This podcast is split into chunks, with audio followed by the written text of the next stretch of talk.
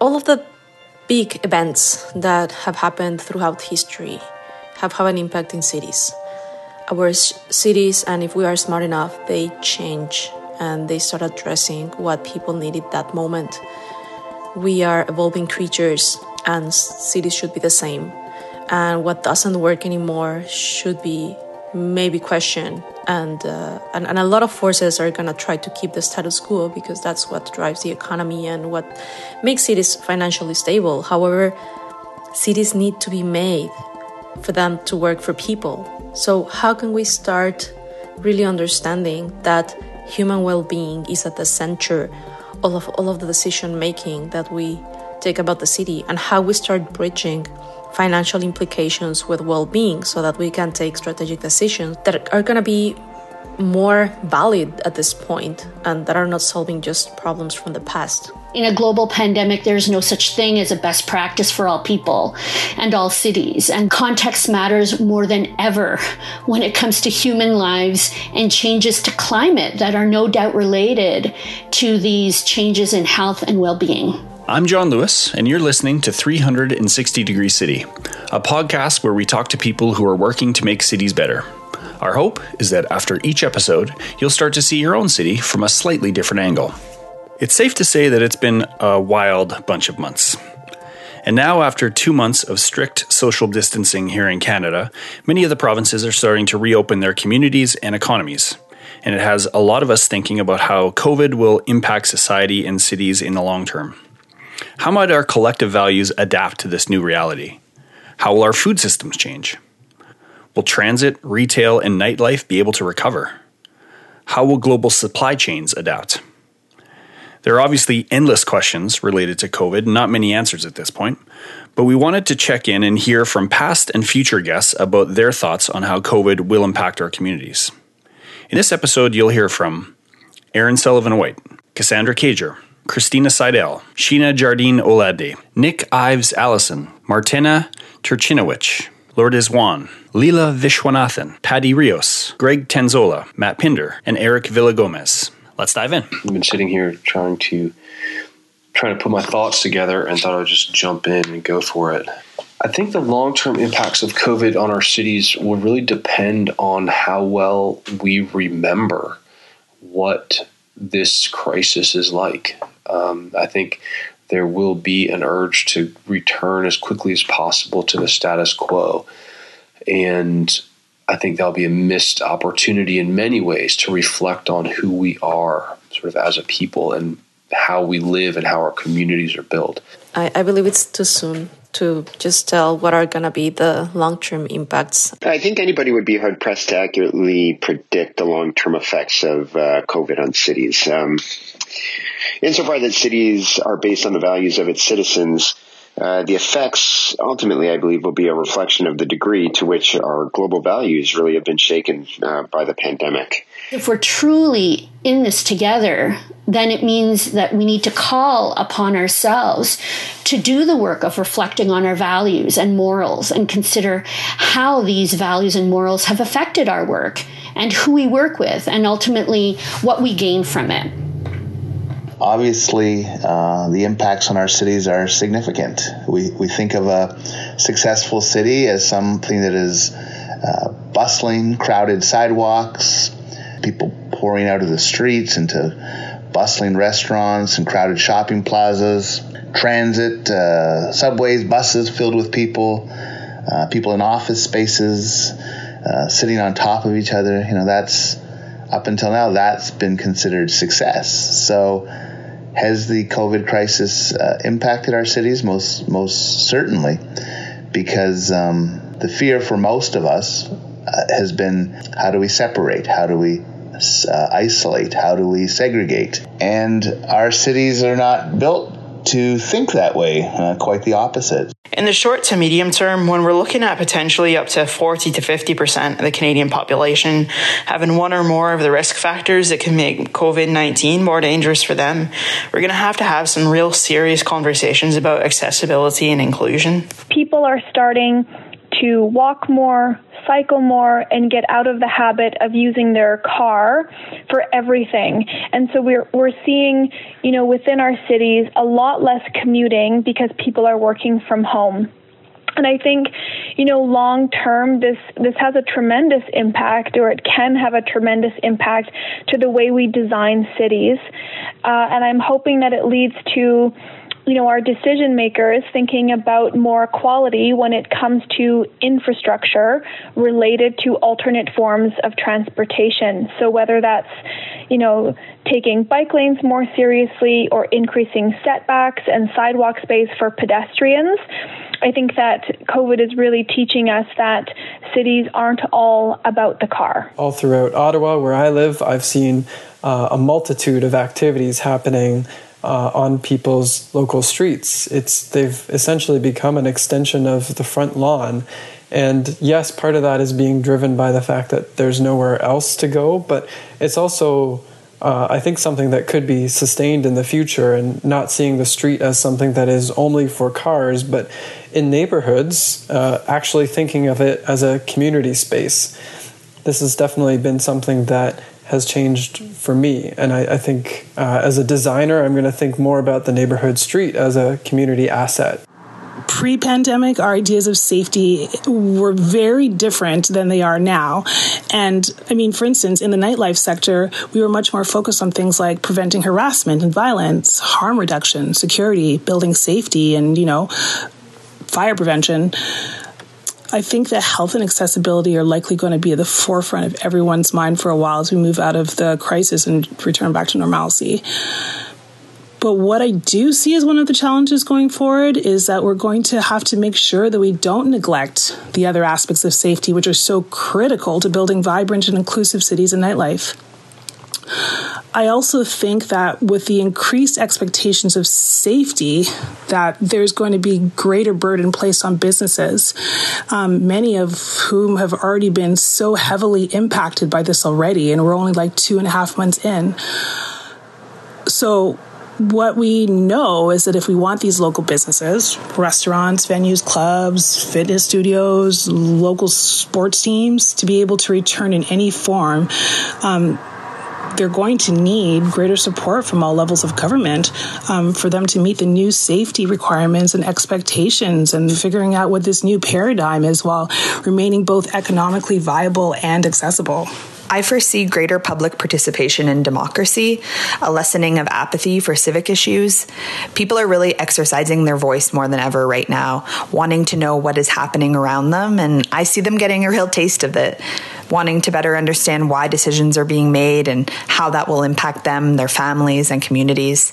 Essentially, people making more of an effort to take control of their future and not just letting it happen to them. My hope is that there are long term structural changes that result uh, from this crisis that deal with equity, that deal with our food system and how we how we feed ourselves, and that deal with sort of how we work. I think that these these three areas, I think, food, equity, and workplace become huge opportunities for lasting structural change. From a food standpoint, I think cities need to take on food policy in a big way. I think there's some big gaps have been exposed, and cities need to be leaders in helping develop resilient food systems. You know, prior to COVID, not a lot of people were talking about food security or food access. What the pandemic has really done is put a magnifying glass on this issue. So, as we've seen unemployment increase, the number of food insecure households have skyrocketed, and I think it really shows how fragile our access is to food in our cities, and it's something that. Um, you know, I think was was largely ignored, and now we're we're starting to look at it more seriously. Huge, huge fault lines around equity have been exposed, both people being directly impacted by the coronavirus, as well as all of the um, sort of the the differential experience in those who are able to stay home, those who are able to sort of check out and sort of take care of themselves and their families versus those who don't have a choice and need to keep showing up for work, whether it's at the, you know, the restaurant that's still hanging on, whether it's a delivery driver, whether it's a bus driver, grocery store workers. You know, so many of these essential workers simply don't have a choice. Um, and I think that that difference between the haves and the have nots has been exposed and needs to get reflected on further. So I think equity is a big deal. So many of those who work at the places we miss so much, our favorite restaurants, sports arenas, shops, they were only ever one paycheck away from not being able to make rent or feed themselves or their families. And a lot of these businesses were also only, you know, two weeks of cash flow away from potentially having to close. And that's not a criticism of these hardworking individuals or small business owners, but of the systems that have allowed these challenges to be brushed aside for so long and that demands, you know, these very, very tight profit margins and low wages the EI system, business loan programs, and the broader financial system aren't set up with these workers or businesses in mind, despite them being a massive chunk of the Canadian population and economy. The other thing we're seeing is that a lot of things that were dismissed as being impossible or too costly are possible now that a greater portion of the population is affected than it was believed to be before. A lot of this has to do with accessibility. As businesses try to enforce social distancing, it's suddenly possible to change the layouts of stores and restaurants to make aisles and passageways wider, which is something wheelchair and mobility device users have been advocating for for a long time now. Telecommuting is accepted, and it likely will be long after this is over. It's just a new way of life. Speaking to an audience of city builders, designers, and planners, when I say that we need to reflect upon equity, diversity, and inclusion, I mean that you must start to show yourself some compassion and stop being afraid to ask questions about inequities based on social and economic situations based on gender, based on race of individuals and communities.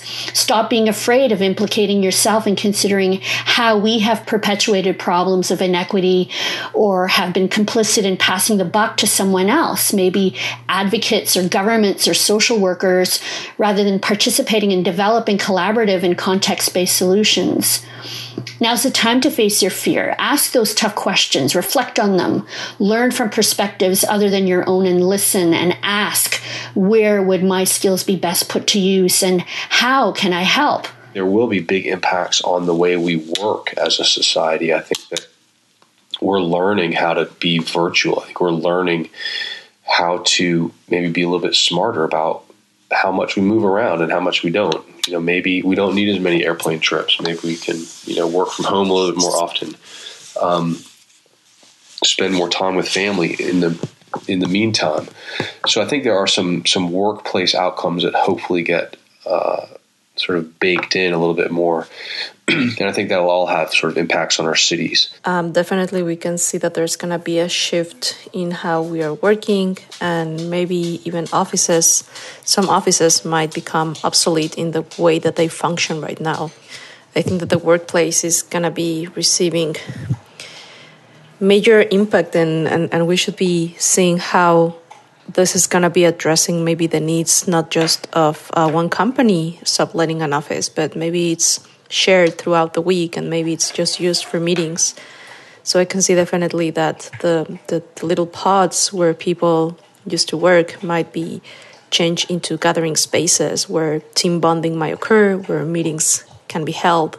While we seemed to be moving forward with a conversation about how to increase density while maintaining quality of life and improving convenience, this has thrown a few challenges as to how to do that in a way the general public will really get behind. Those of us living in more urban neighborhoods, like in apartments or condos, who generally uh, don't have access to outdoor space, they might be thinking about how it would be great to be in the suburbs right now and have access to private outdoor space and a front door you can get to right off the street. Are these condos that we've built big enough? Are when when a person's forced to um, be in their home for weeks and months at a time, do they start to crave more space, more ground-related space? Does it change the demand for the type of housing we've been building? Does it change the demand for the the type of housing that will be acceptable? I, I would like to see, of course, this is maybe like a very idealistic point of view, but that housing is no longer controlled by market, and not at least not housing that is um, that is social housing or um, or low cost uh, housing for um, people with low income. We need to put a policy in place. We need to start thinking about the policies that are going to protect people that lived live in a disadvantaged situation. And if we keep continuing look, building luxurious apartments, if we let them drive developers that are building luxurious apartments drive the economy, then we are not learning anything from what is happening today. This is a perfect moment to start thinking about how we massively build modular housing.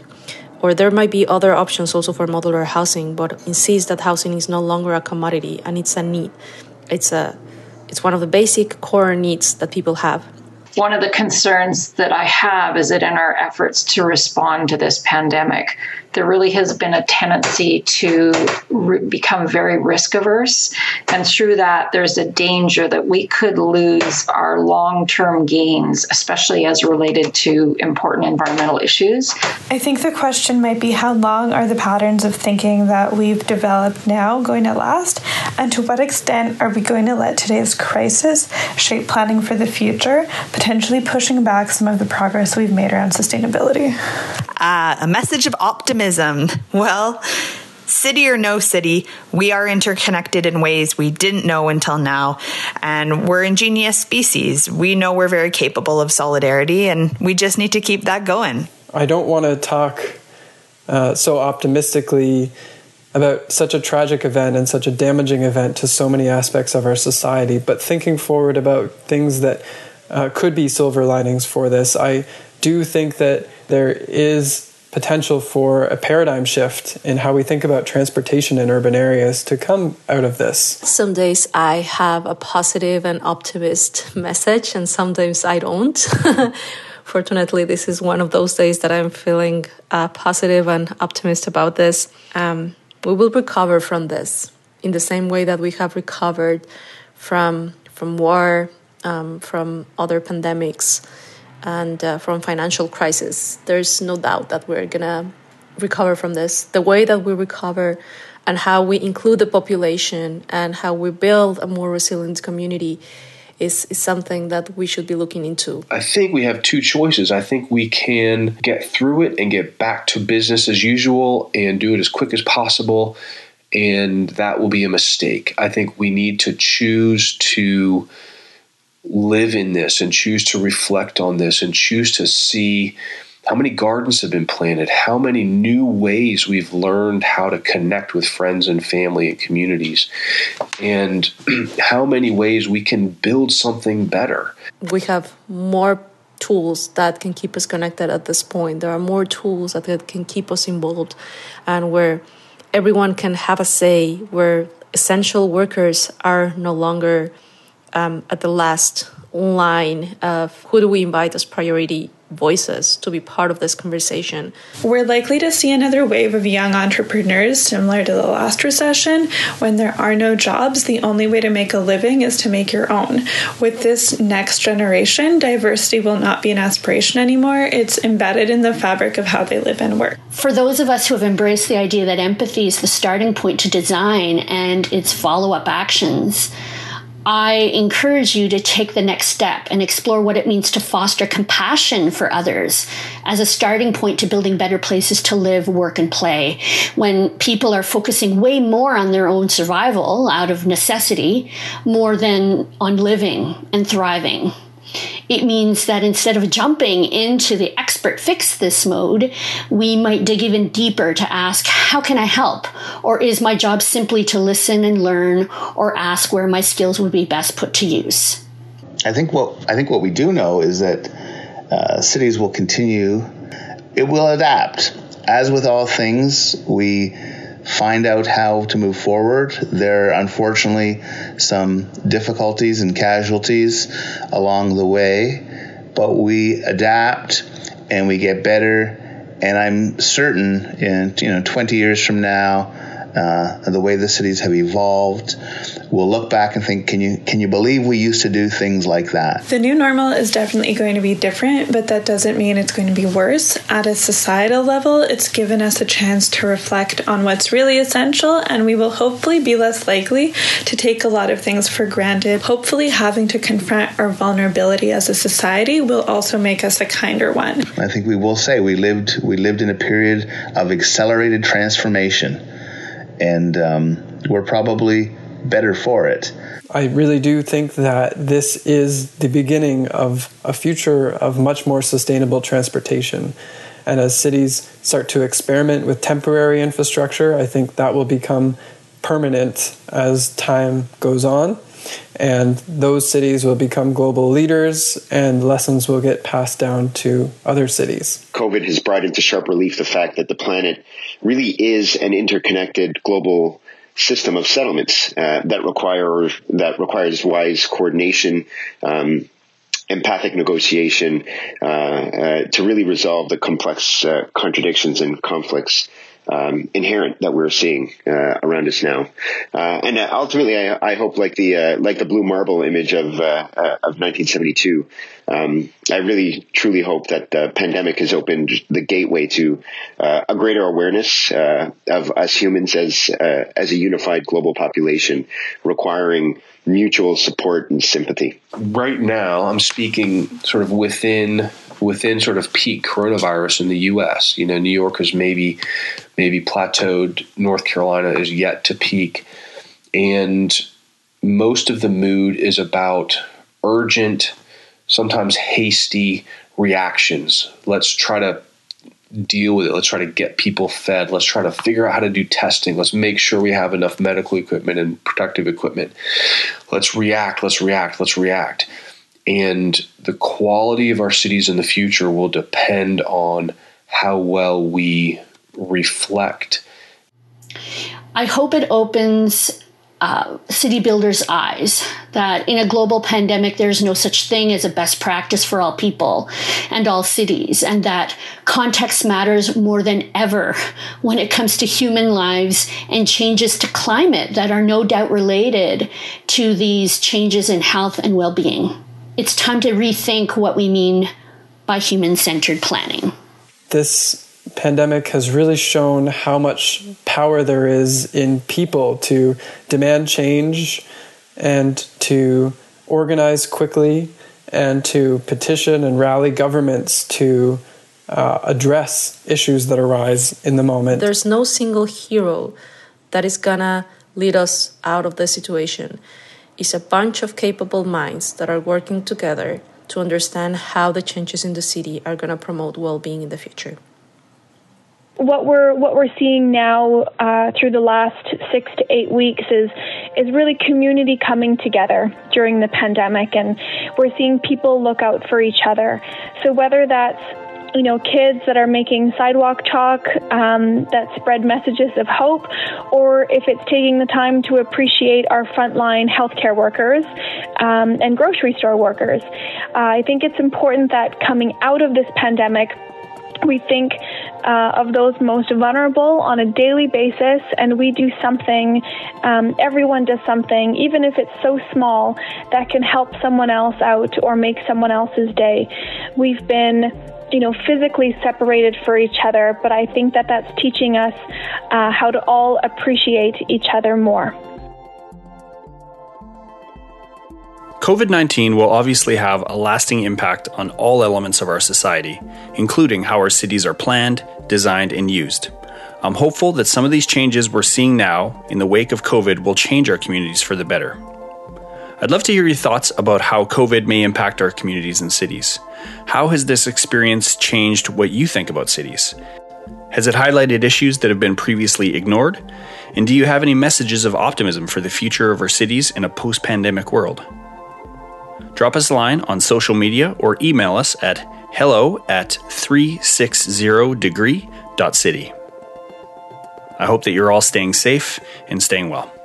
360 Degree City is created by our team at Intelligent Futures. To learn more about the work we do, go to intelligentfutures.ca. I'm John Lewis. Thanks for stopping by.